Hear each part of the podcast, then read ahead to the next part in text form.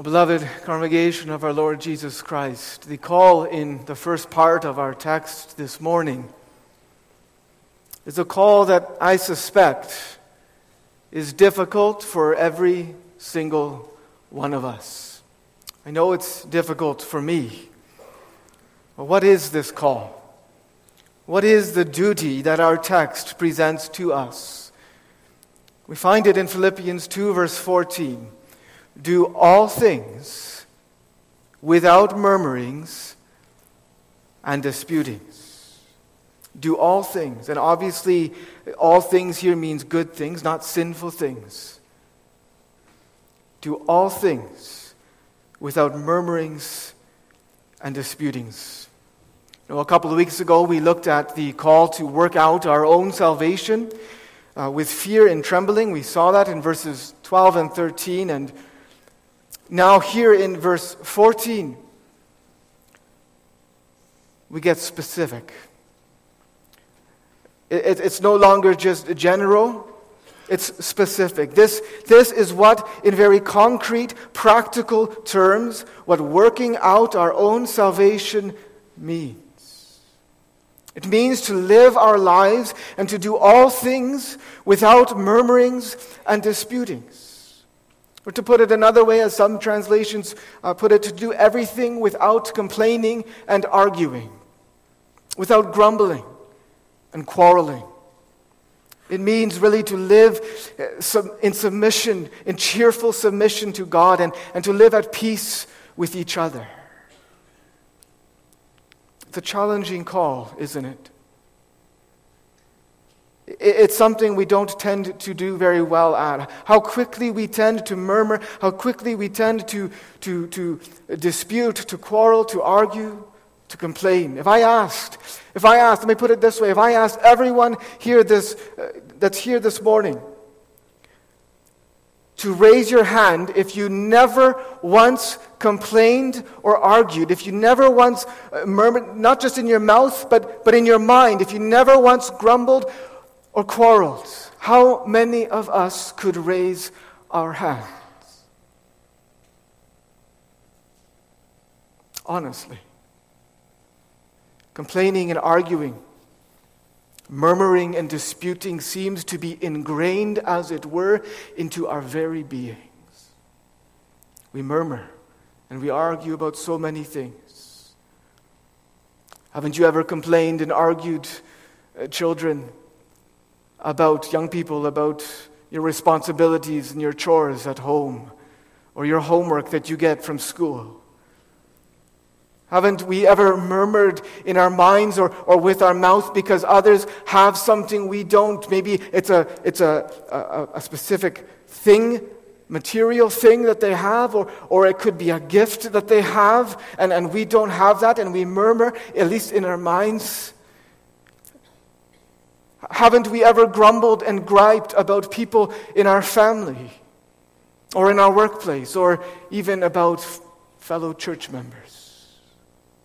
Haven't you ever grumbled and complained about something difficult in your life like the Israelites did so often in the wilderness? Haven't you ever argued and quarreled with others, even with fellow Christians, just like the Lord's disciples did when he was on the earth? They argued uh, not just once, but, but repeatedly who of them, which of them would be the greatest. How quickly and how often we can murmur and argue. That's our tendency.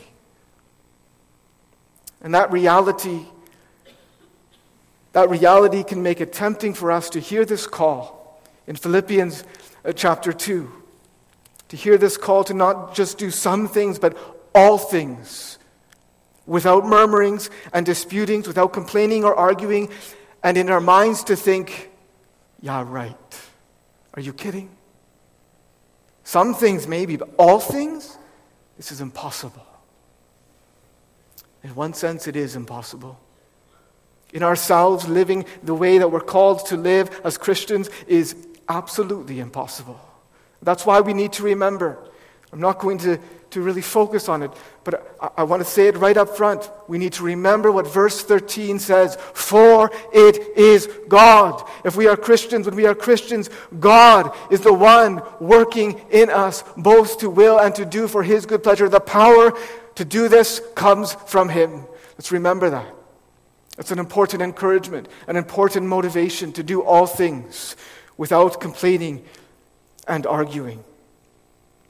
But that still doesn't make it automatically easy, does it? It's still difficult. And because of that, because it's so difficult to do, we can be tempted to, to dismiss it. And we can rationalize, we can give all kinds of reasons. Well, you know, I, I've got it really bad, I've got a really hard trial, or, yeah, I, I, can, I can complain about many things. We can rationalize it.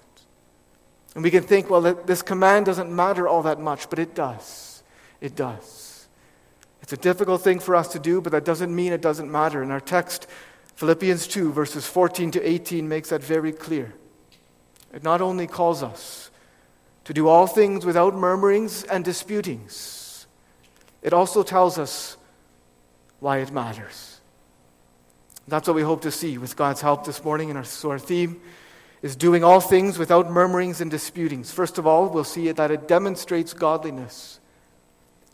Secondly, that it brightens our witness. And thirdly, that it honors Christ. Why does doing all this, all things without murmurings and disputings, without complaining and arguing, really matter? Why is it in the Bible? Well, one reason one reason we can say from our text is that it demonstrates godliness. What does our text say? Do all things without murmurings and disputings, that, so that ye may be blameless and harmless, the sons of God, without rebuke. Notice those words blameless and harmless, the sons of God, without rebuke. What, what do those terms describe? What do they emphasize? They emphasize character, don't they? They, they emphasize, they're describing the godliness. And Paul is assuming, as he's writing to the Philippian Christians, he's, he's assuming that as Christian readers, as children of God already, they want that godliness. They want that godliness. And, and, and so he's saying, do this, do all things without murmurings and disputings. That, that's how you demonstrate godliness. That's how you become blameless and harmless. What does that mean? It does not mean that you become sinless or, or, or, or, perfect in that sense, without sin. The, the Bible clearly teaches us that no one is perfect in this life in the sense of being sinless. 1 John 1, verse 8. If we say that we have no sin, we deceive ourselves, and the truth is not in us. So, being blameless and harmless is not the same thing as being completely sinless, free of sin. No, it means that you are not consciously living in some sin. It means that you're not practicing evil. You're not living a double life, either in your outward actions or, or in your own, own mind and heart. You're sincere. You're not living as a hypocrite. You're living as a Christian. You're not pretending. It means that your life is above, it's beyond reproach. It means that even if someone were to accuse you of doing something wrong, that accusation could not stand. That's what being blameless and harmless means. Think of someone like Job. Job. God Himself, you know, describes Job as a perfect man in the sense of being blameless. His friends, you know, he, he, he had all that suffering that happened to him. Remember, children, how that, how that went? In one day, he, he lost pretty much everything.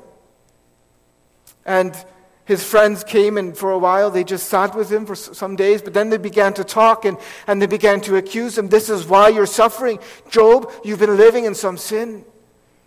That's why you're suffering. But, but it wasn't true. Every accusation they made was false, it couldn't stand. Job was blameless and harmless. Or think of someone like Daniel.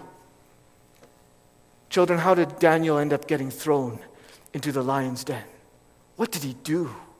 How did he end up there? Was, was he using, was he not doing a good job uh, for King Darius? as the, the top governor? Was he using that position somehow to, to, uh, to take advantage of it for himself, to, to get gain for himself? Was he stealing some money maybe from Darius? No, he wasn't. He was doing his work faithfully. He was not living in some sin. In that sense, he was blameless. Daniel 6, verse 4 tells us that the men who wanted to get rid of him could find no fault in him. He was faithful. Neither, and it repeats itself, neither was there any error or fault in him. They could not accuse of him of, of anything. So you know how he ended up in the lion's den, right? They made up a, a new law. Anyone who prayed to anyone besides Darius for 30 days will get thrown into the den of lions. That's how he got thrown there. It was not because he did something that truly deserved it. No, Daniel was blameless and harmless. Could that be said about you? Could it be said about me? It should be. When we are Christians, we are called to be like Job. We are called to be like Daniel. The Bible sets these people before us as examples, and you can think of others. There's Zacharias and Elizabeth in the New Testament, the parents of John the Baptist. They're described as being blameless. And that's an example. They, these people are examples for us to follow. And, and I know this. It, I prayed in, in, my prayer that there are things that we would rather hear and we would rather things that we'd rather not hear. And, and I think this is one of them. I think that we would love to hear about God's forgiveness and His grace and His love and His mercy. We all love to hear about that. But when it comes down to specific calls to live a certain way, we get uncomfortable. And so I, I just want to, to, to repeat again the, the, my, my prayer that, Lord, that, he would, that, that the Lord would open our hearts to be willing to hear these things. When we are Christians, we should want to be blameless and harmless. That should be among our top goals in life to be blameless, to be godly, to be holy, to be pure, to flee from sin, to hate sin. In a sense, this is the real test of our Christianity, isn't it? Do you want to be blameless and harmless? If that's not your great desire, then don't you need to ask yourself whether you're really a Christian? When you're a Christian, you should want to be blameless and harmless, not, not for your own glory, not to make yourself look good, but for, for God's glory, for the gospel's sake, for Christ's sake. Oh, that I, that we might be blameless and harmless. Paul prays for that, you know.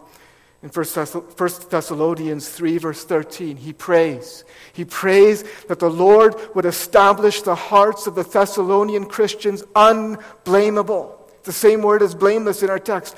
Unblameable in holiness before God. That's what we're called to pray for. Do you? Do you? But it's not something we should just pray for, it's something we should strive for. And our text tells us how to strive for that. How to become blameless and harmless, how to be like Job, how to be like Daniel, how to be like Zacharias and Elizabeth. What we really need to do is to start doing all things without murmurings and disputings, without complaining and arguing. We need to do all things. We need to live our lives in cheerful, willing submission to God and in humble, cheerful, willing service to Him and to each other. That is the way, at least part of the way, we become blameless and harmless. But the text says more. Do, doing this, Doing this will also result in being the sons or children of God without rebuke. You know, in a certain sense, that's really another way of saying blameless and harmless. But, but it's not saying that doing all things without complaining and arguing will result in being born again or in being adopted as children of God. That's not what it's saying. No, being, being born again, being regenerated, is something that God alone does in us by His Holy Spirit. That's his first work of grace in us. And it happens only once in the initial sense. And, and being adopted as his children is also something that God does once and for all in his free and sovereign love. When we believe in the Lord Jesus Christ, we become the children of God. It's not something we do. And so our text is not talking about being born again or being adopted as God's children. We need to be clear about that. When you are a believer in Jesus Christ, you are now already a child of God. That's an amazing thing. A child of God. He's adopted me. But what is our text talking about then? It's talking about character. It's talking about godliness and obedience. It's talking about purity. And that, that phrase, without rebuke, makes that clear. The text is saying that by doing all things without murmuring and disputings, you become godly. You obey God as His child and you reflect His character. You show who your Father is. And again, when we are Christians, that's what we will want. Right? That's what we'll be striving for. 1 John 3 says that not only are we not only that we are children of God, but also that when we are his children, we we have the hope, the expectation, the certainty that one day when Christ appears, we will be like him. For we shall see him as he is. And then it says this Whoever has this hope in him purifies himself, just as Christ is pure. See, when we are Christians, when the gospel has entered our hearts and begun to work and to, and to, and to transform us by the grace of God, that is what we want. We want to be children of God without rebuke. We don't want to be. We don't want to be like the Israelites in Deuteronomy 32, verse 5, where they are described as people who have corrupted themselves, whose spot is not the spot of God's children.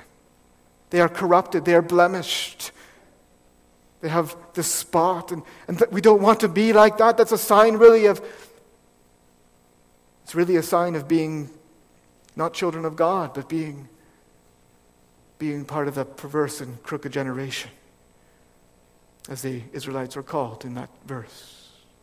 When we are Christians, we will strive to be like Christ, like the Son of God, in his purity and in holiness, and holiness because of the work of the Holy Spirit in us. And the way we become like him is to do as our text says, to do all things without murmurings and disputings. Do you want to be like Christ? Do you want to be like Christ? Do you want to be like Christ? Then do all things. Conduct yourself in obedience to God like Christ did, without complaining, without grumbling, and without arguing or quarreling. Let it be your delight, as it was for Christ, who said, I delight to do your will O God. When you do that, you become children of God without rebuke. That's what you want, or not. Doing all things without murmurings and disputings demonstrates godliness. But that's not all it does. By demonstrating godliness, it also, secondly, brightens our witness. Look at our text again. Do all things without murmurings and disputings, that you may be blameless and harmless, the sons of God without rebuke, in the midst of a crooked and perverse nation or generation, among whom you shine as lights in the world, holding forth the word of life. How does our text describe Christians, congregation? It describes them as people, not as people who've isolated themselves from the world, not as people who've withdrawn themselves from the world, but as people who are living in the midst of the world and who are shining. They are shining as lights in the world, holding forth the word of life in, in the midst of a people, among people who are crooked and perverse, people who are living in rebellion and in disobedience against God. That's what Christians are. That's how he describes, describes them. Through the ministry of the word, we are shining lights. Through our holding fast and our holding forth the word of life, we proclaim, we bear witness to the gospel. As Christians, as a Christian church, we already are a shining light. But when we do everything without complaining and without arguing, without murmuring and disputing, we shine even brighter. We brighten our gospel witness. You say, How so? Well, for one thing, we show the world, we show others the character of God. The text says that we become blameless and harmless, the sons of God without rebuke, in the midst of a crooked and perverse generation. So, as we live in the midst of the world, we, when we do all things without murmurings and disputings, we not only demonstrate godliness, but by, by being godly, we show the unbelievers, we show the unconverted around us, those who are crooked and perverse, we show them what God is like. We put God on display, as it were. We reflect God's character to them. And we show them, we could maybe mention several things, but I want to just mention two things about his character that we show to the world. In the first place, we show them that God is holy, that He is righteous. When we do all things without complaining and arguing, we become blameless and harmless. We become godly. We become holy. We become pure. We become like Christ. We don't live in sin. We hate sin and we flee from sin. And that shows the world what God is like. Because the world knows that we worship God and that we call ourselves Christians and that we claim to be children of God. And so it shows them that God Himself is holy, that He is pure, that He is righteous. That He, yes, that He Himself hates sin. That He is without iniquity and without sin. He is just and right. And as the unbelieving, sinful world and the unconverted around us, not just outside, but also in our own families, even, as, as they see that, are living that out, then they, they see that God is not pleased with them. It tells them that, that they desperately need His grace, that they desperately need His salvation, that they desperately need the gospel, and they desperately need a Savior. They might not come to church. They might not read the Bible. They might not hear the regular preaching of the word, but they see us. They see us. And they hear us. when we do all things without murmurings and disputings, without grumbling and quarreling, we are showing them God is holy. But we are also showing them that God is good. You think about it. When we complain, when we murmur about our circumstances or about our work, when we do what God calls us to do, but we do it reluctantly, dragging our feet, as it were, arguing about how it's not fair, what does that tell the world? What does that tell our coworkers and our neighbors and our family members about God? The God we call our Father. Doesn't it tell them He's not that great? He's not that good. You think about it this way, boys and girls. If you have a friend that comes over and your friend starts talking to you about their parents and, and they start complaining and they start saying, Well, they're so strict. My parents, they're so strict and, and they're always making me work and, and they're just so unfair. They don't treat me right. What does that make you think about those parents? It doesn't make you think very highly of them, do you? Unless, of course, you know better than your friend and you know he's, he's, he's out to lunch. But did you see, it's the same when Christians go, out, go about complaining and arguing, whether with God or, or with each other. It doesn't make the world think highly of God. When your friend, children, obeys, or, or yeah, when your friend comes and speaks highly of their parents, and when he obeys their, his parents cheerfully and, and, and does things without complaining or arguing, what does that make you think about the, those parents? They must be good parents. You see, when we do all things cheerfully, when we obey God without grumbling and arguing, when we trust God, even in the midst of trials, when instead of murmuring and disputing, we are thankful to Him in prosperity and patient in adversity, we are telling the world, we are showing the unconverted and the unbelievers around us and among us that God is good always. He's the best Father there is. He is the perfect Father. Well, don't you want to know Him too? That strengthens, you see, that brightens our witness as Christians.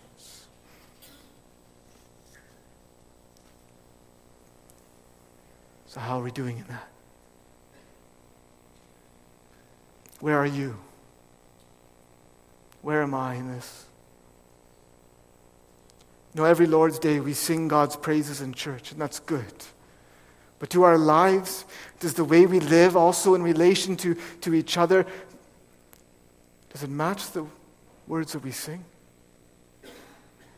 What does your life show the unconverted and the unbelieving about God?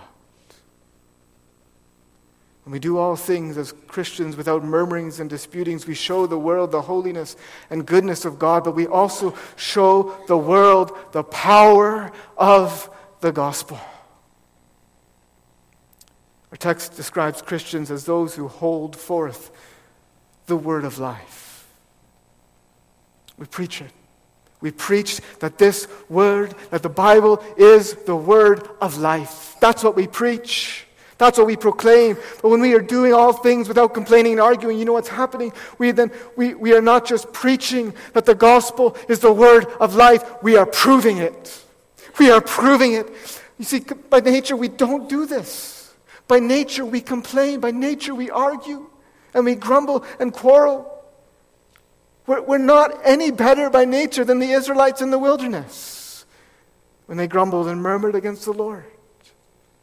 In Exodus 16, you read about this. They, they murmured against Moses and Aaron, and they said, Would to God we had died by the hand of the Lord in the land of Egypt.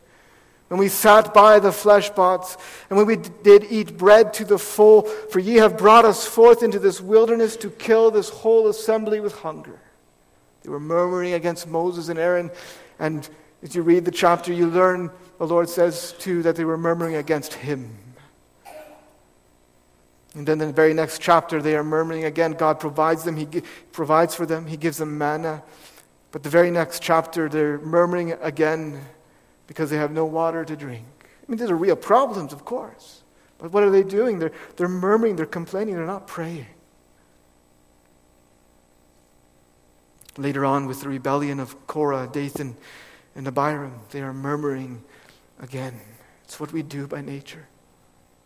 Complaining and arguing is a mark of our depravity, of our sinfulness and corruption by nature. We cannot get away from it left to ourselves. But you see, that means that when by grace and by the power of the Holy Spirit we begin to do all things without murmurings and disputings, and we, and we do that more and more, and we increase in doing that. That shows and that proves the power of the gospel that we are holding forth. That shows that the gospel really does change people. It really does. When Christians turn from their natural, self focused, and self seeking grumbling and quarreling, when they live no longer for themselves, but for Him instead, who died for them and rose again. It shows the world, it shows the unbelieving among us and among whom we live, that the gospel really is powerful. It really is. That when you believe the gospel, then you are in Christ a new creation.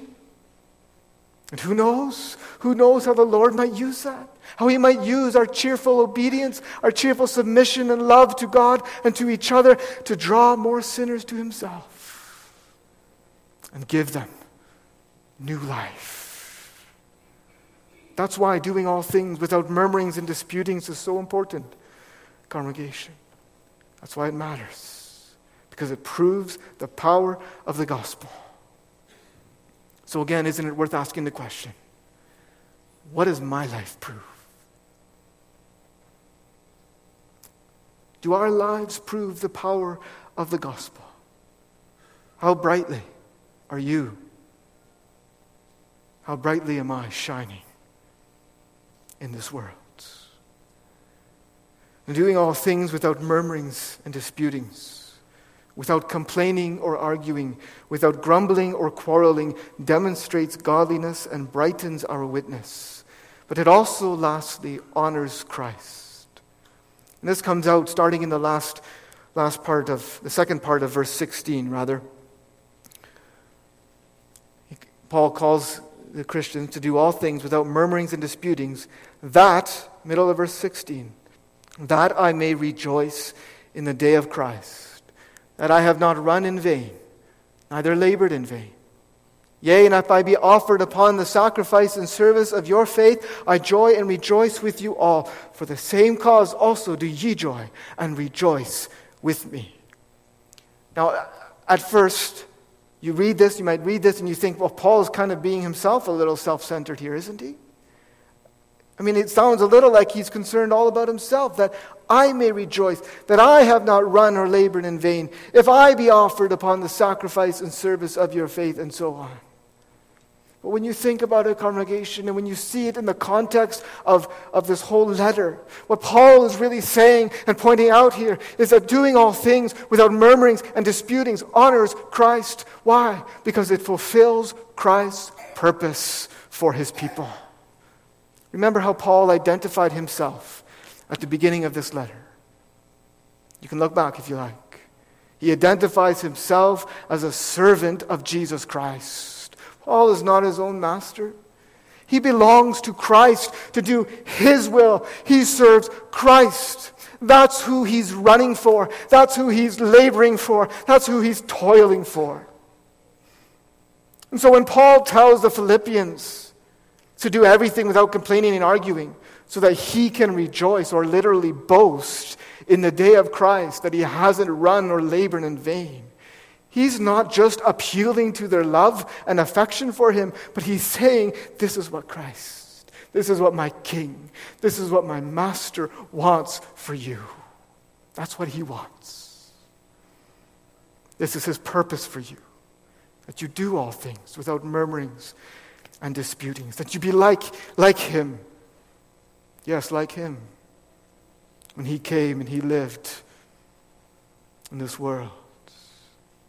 There was no murmuring, there was no disputing. And He wants us to be like Him. He wants us to have His mindset. Paul is saying, This is why He's called me into the ministry, that you might be conformed to His image. Doing all things without grumbling and quarreling fulfills Christ's purpose for His people. Isn't it good to think about that, congregation? Whose purpose are we living for? You know, we can so easily tend to be focused on, on fulfilling our purposes, our desires, our wants. But shouldn't we be more like Paul? Shouldn't, shouldn't we be more focused on what Christ's purpose is for, is for us? Shouldn't we be able to say with Paul, for me to live is Christ? I want to do His will, I want to fulfill His purpose. Well, what is the reason that Christ has given us His Word? What is the reason that He has given us ministers and elders and deacons? What is the reason that He gives us the communion of saints, a church to be a part of and to belong to? It's not only that we would be brought into His kingdom, it's that we would live as citizens of His kingdom in a manner worthy of the gospel of Christ. It's that we would be no more conformed to this world that we would be conformed to the image of Christ, that we would be transformed by the renewing of our minds, that we would become more and more like Him. And this is being like Him. It honors Christ, it fulfills His purpose for His people. But not only that, it's really an act of worship. Doing all things without murmurings and disputings is really an act of worship to Christ. Paul says in verse 17, Yea, and if I be offered upon the sacrifice and service of your faith, I joy and rejoice with you all. What is the sacrifice and service of the Philippians' faith? It's, it's their faith in Christ in action, it's their Christian life. We read a similar command in Ephesians 5 in the very beginning. Walk in love as Christ also has loved us and has given himself for us an offering and a sacrifice to God for a sweet smelling savor. Of course, Christ's sacrifice is unique, it pays for sin, ours doesn't. But our sacrifice, we are to present our bodies as living sacrifices. And so, this sacrifice, this service is an act of worship, and it's the Christian life that that is, that sacrifice is, that service is. The life that he's just summarized as doing all things without grumbling and quarreling. That is an act of worship to Christ. It honors Christ. And Paul says, because Paul is so wrapped up with Christ. Listen, if you're doing all, if you're doing all things without murmurings and disputings, and even if I have to die for Christ's sake, if I be offered upon that sacrifice, upon the sacrifice of your faith in action, of your Christian life and obedience.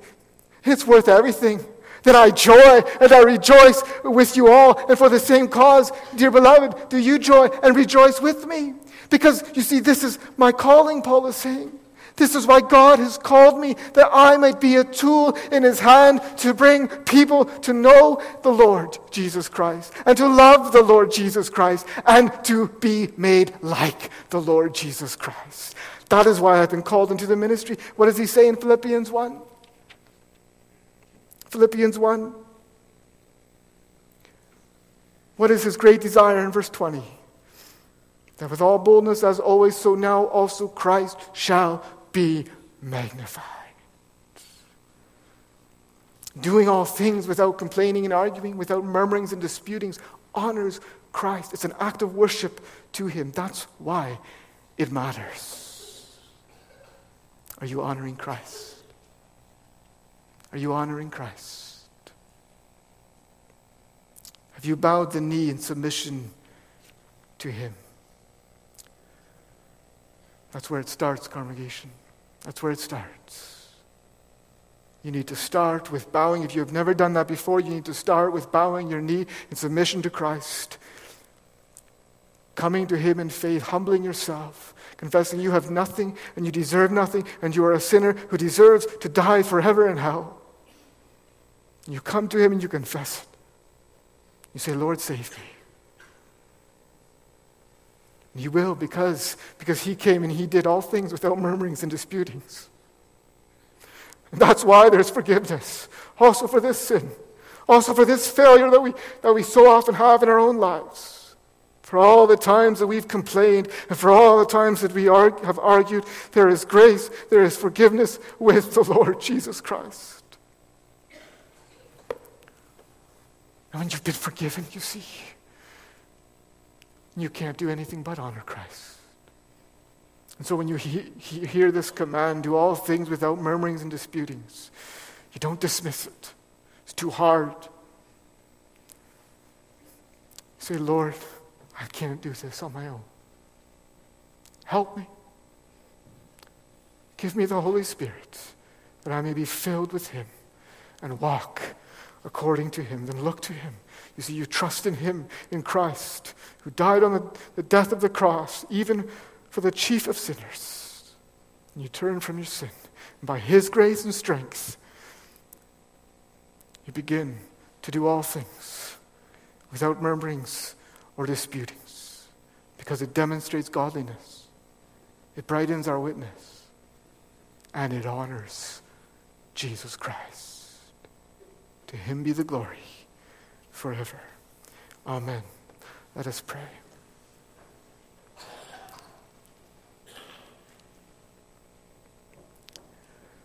Gracious and Heavenly Father, we are convicted by this word that we would do all things without complaining and arguing, without murmurings and disputings. If we know ourselves at all, Lord, we know we are so prone to this very thing. Lord, as we've been convicted, we pray that we would not ignore that conviction. That we would be humbled and brought to repentance and faith in Jesus Christ for the first time or again. And that by the Holy Spirit, by His power working in us, Lord, that we would do this. We know, Lord, that there are times, especially in our lives, when it's exceptionally hard, when there are trials, when there is pain, when there are challenges, and it's, we know it's, we can pour out our hearts to, to, to Thee, O Lord, and, and we can bring it all to You. But help us to not live in a way that brings dishonor on the Lord and doesn't reflect the character of our Father. You alone are good, O God, and you do good. And so incline our hearts to keep this word. In Jesus' name, Amen. Let us sing in response, Psalter 251. 251, the antidote really to complaining and arguing is to give thanks.